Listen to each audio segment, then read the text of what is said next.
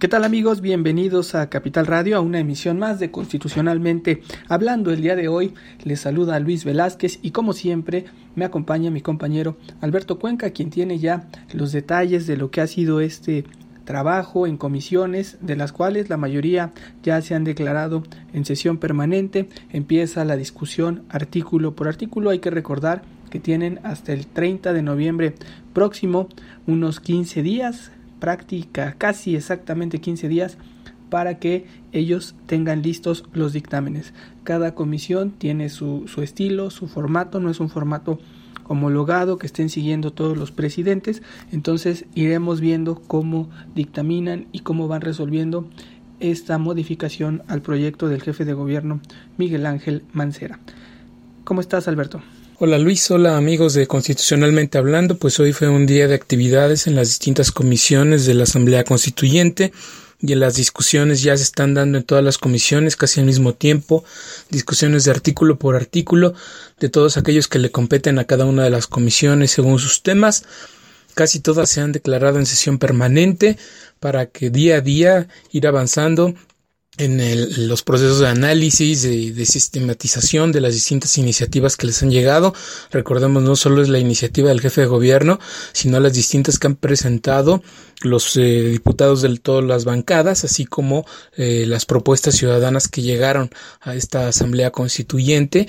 Eh, hoy las ocho comisiones han venido teniendo actividad en distintos horarios. Mañana martes igual así será.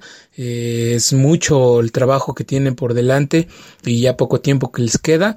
Tienen que entregar dictámenes a la mesa directiva el 30 de noviembre para que a su vez ya inicien la discusión en el pleno de artículo por artículo y ya pueda ir avanzándose en el dictamen general que a su vez construirá eh, la nueva constitución de la Ciudad de México.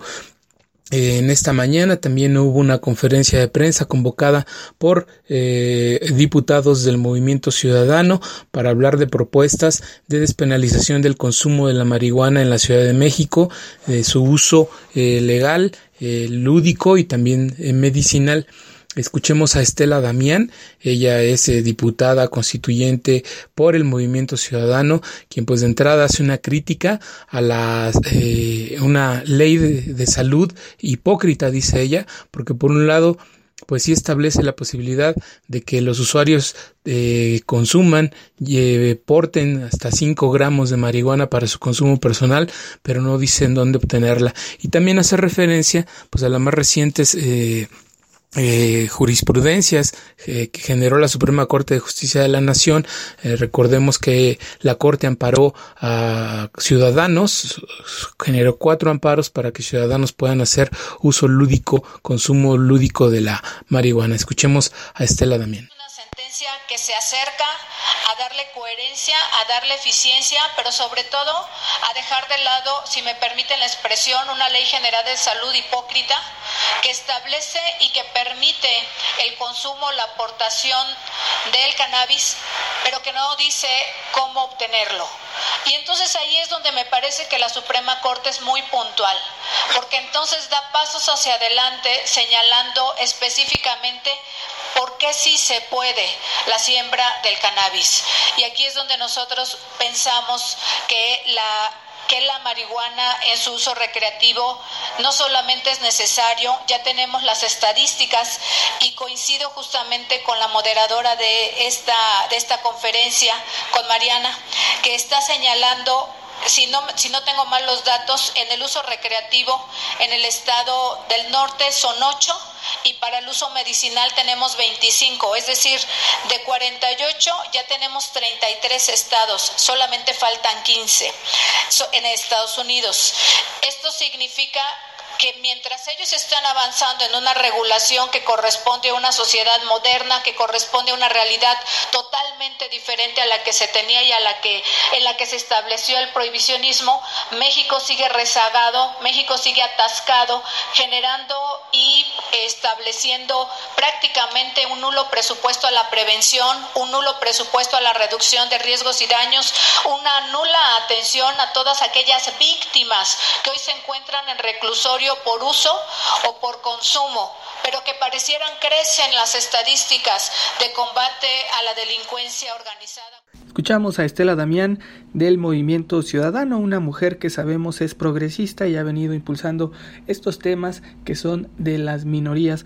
Aquí en la Ciudad de México es un grupo, una minoría la que ha venido impulsando el tema de la cannabis, de que se pueda implementar en, la, en el marco legal, se puede establecer para que tenga un uso terapéutico. Está el debate, está el debate en la Constitución, la Constitución o el proyecto de Constitución del jefe de gobierno lo prevé, ahí está su argumentación, en los próximos días sabremos si avanza este proceso. En esa conferencia de prensa convocada por el partido Movimiento Ciudadano también habló eh, Margarita Garfias. Ella es integrante de una agrupación llamada Bienvenidos a Holanda. Esta agrupación promueve, está impulsando el uso medicinal de la marihuana.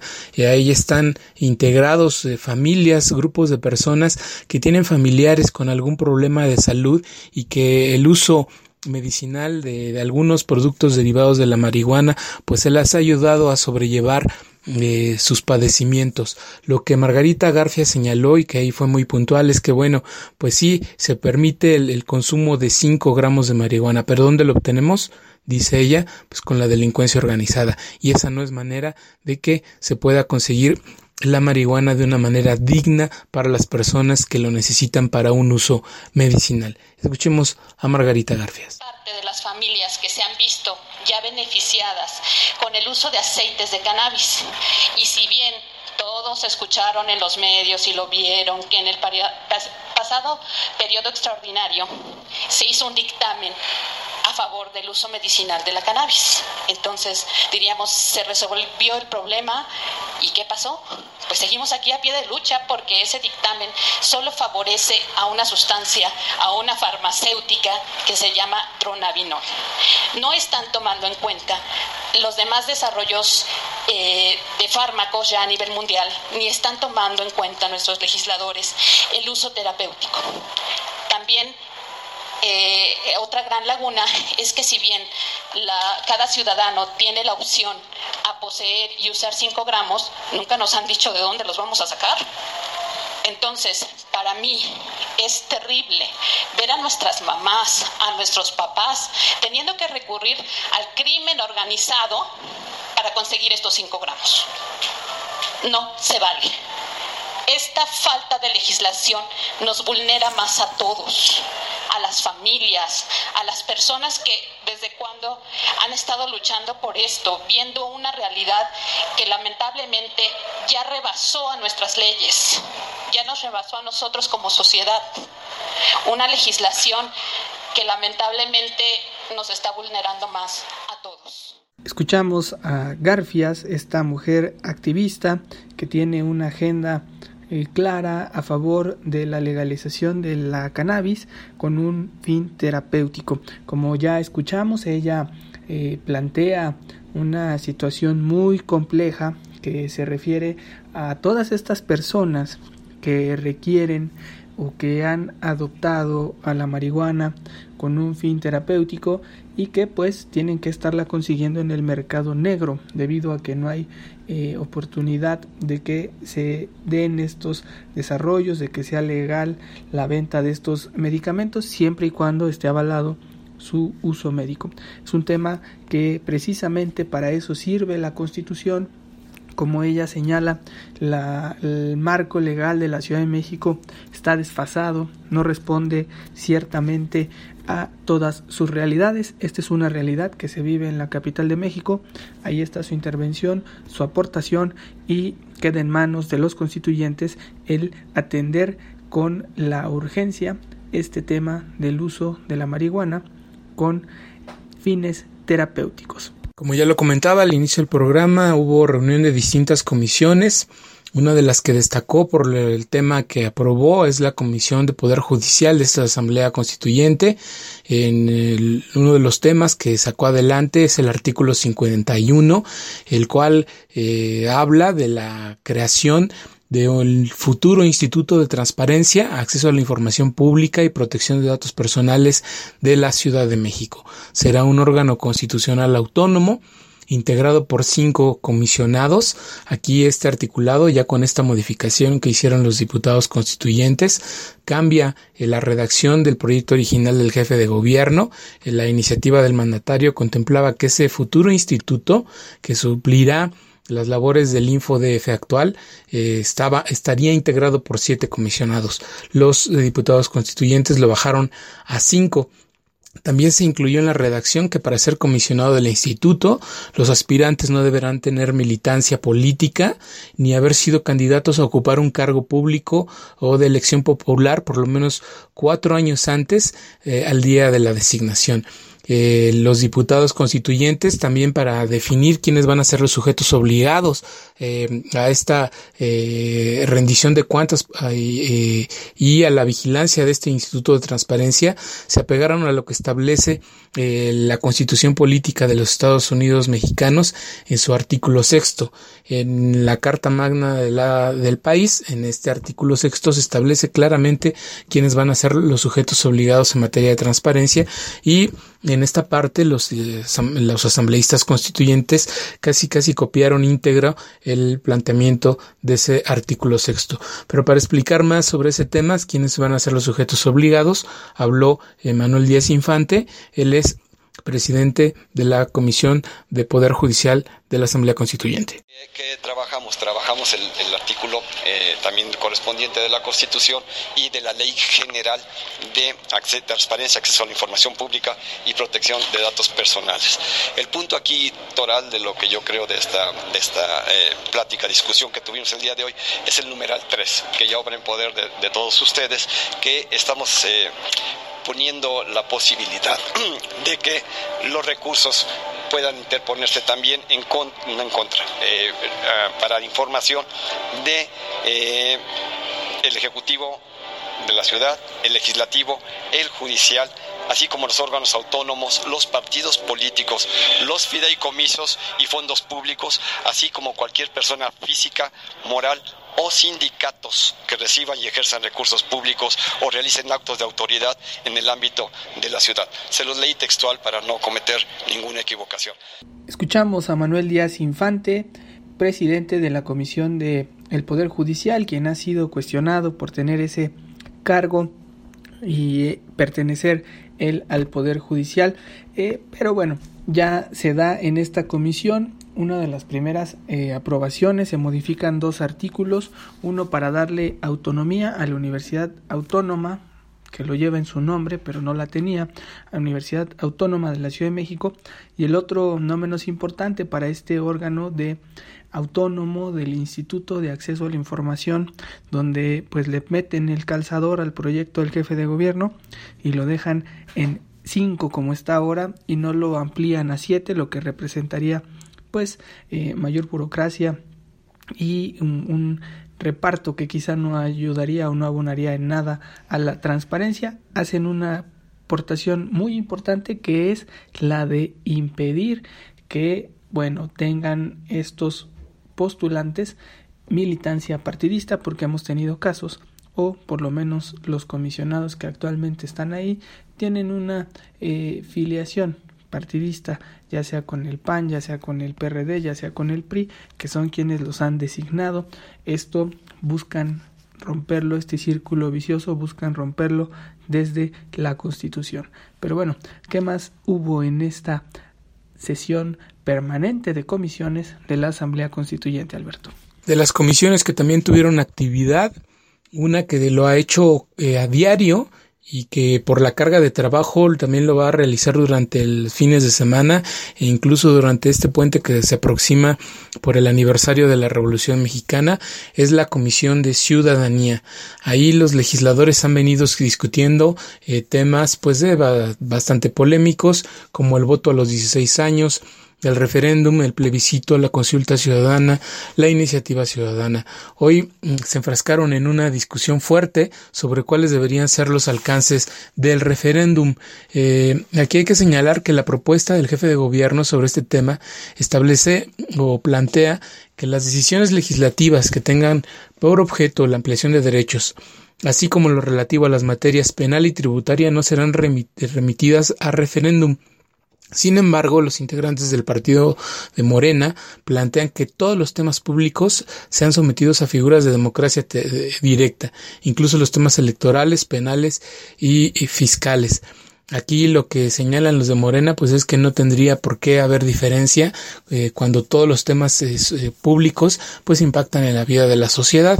Eh, sin embargo, este planteamiento no prosperó.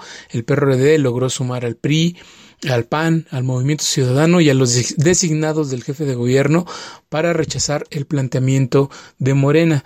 Eh, en defensa de su postura, eh, Jaime Cárdenas, él es diputado de Morena, eh, habló sobre cómo ve él la necesidad de que todo lo público sea sometido a referéndum. Dice de lo fiscal, pues los, los pobres, las clases medias siempre están obligadas a pagar impuestos. Sin embargo, las clases ricas saben evadir impuestos y son beneficiarias pues de que no haya referéndums. en materia penal, Jaime Cárdenas también argumentó casi lo mismo, dice los pobres son los que van a las cárceles, los ricos no. Son temas que deberían ser sometidos a consulta de la población en general. Escuchemos a Jaime Cárdenas. La, la democracia directa y ya se pide armonía y equilibrio con la democracia representativa, que es eh, una persona adulta, fuerte, sana, eh, con todos los instrumentos del poder a su alcance, y la pobrecita democracia directa, participativa, eh, no nata, ¿no? haciendo esfuerzos por salir del vientre materno, ya la quieren armonizar y equilibrar con esa poderosa democracia representativa. Sí, sí entiendo. Y luego el siguiente argumento, el siguiente argumento, en, nuestro país, Porfirio y compañeros y compañeras, el sistema fiscal y el sistema penal es un instrumento en contra de los pobres. ¿Quiénes están en las cárceles? Los pobres. ¿Quiénes pagan impuestos en este país? Las clases medias y los pobres. ¿Quién nunca va a la cárcel en este país? Los ricos. ¿Quién nunca paga impuestos en este país? Los ricos. Entonces, se trata de un instrumento contramayoritario.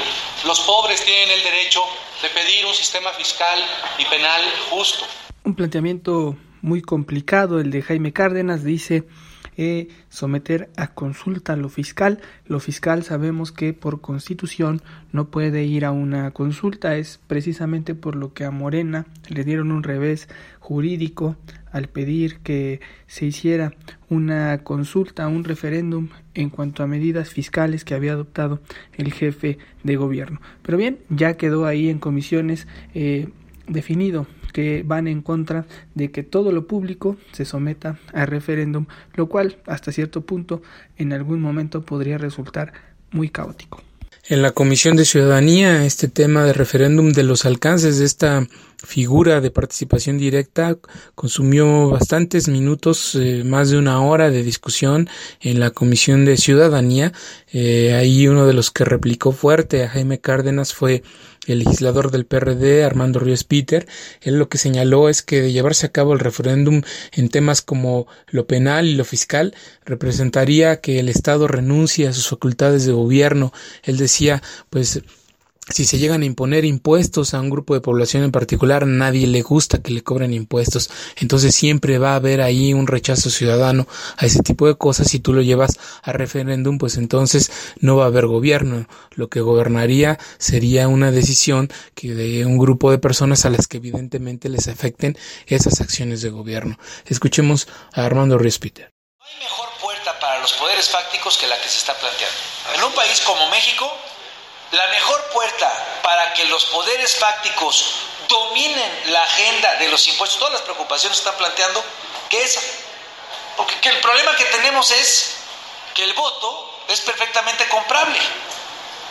Digo, si no partimos de esa realidad, entonces no entendemos en el andamiaje correcto por qué se deslegitima el poder representativo, porque hay una compra de intereses, hay telebancadas, etcétera. Pero eso es una realidad. ¿Sí? El poder representativo está cooptado en algunas áreas. Así es. Entonces hay que arreglar el poder representativo, porque si no lo que se está planteando es una puerta que igual o más fácilmente va a ser cooptable. Entonces, el planteamiento respecto al referéndum, solamente para aclararlo respecto a esta intervención. El referéndum es tener la posibilidad de someter a consulta respecto a una ley, a una norma, a la sociedad para que pueda ser cambiada.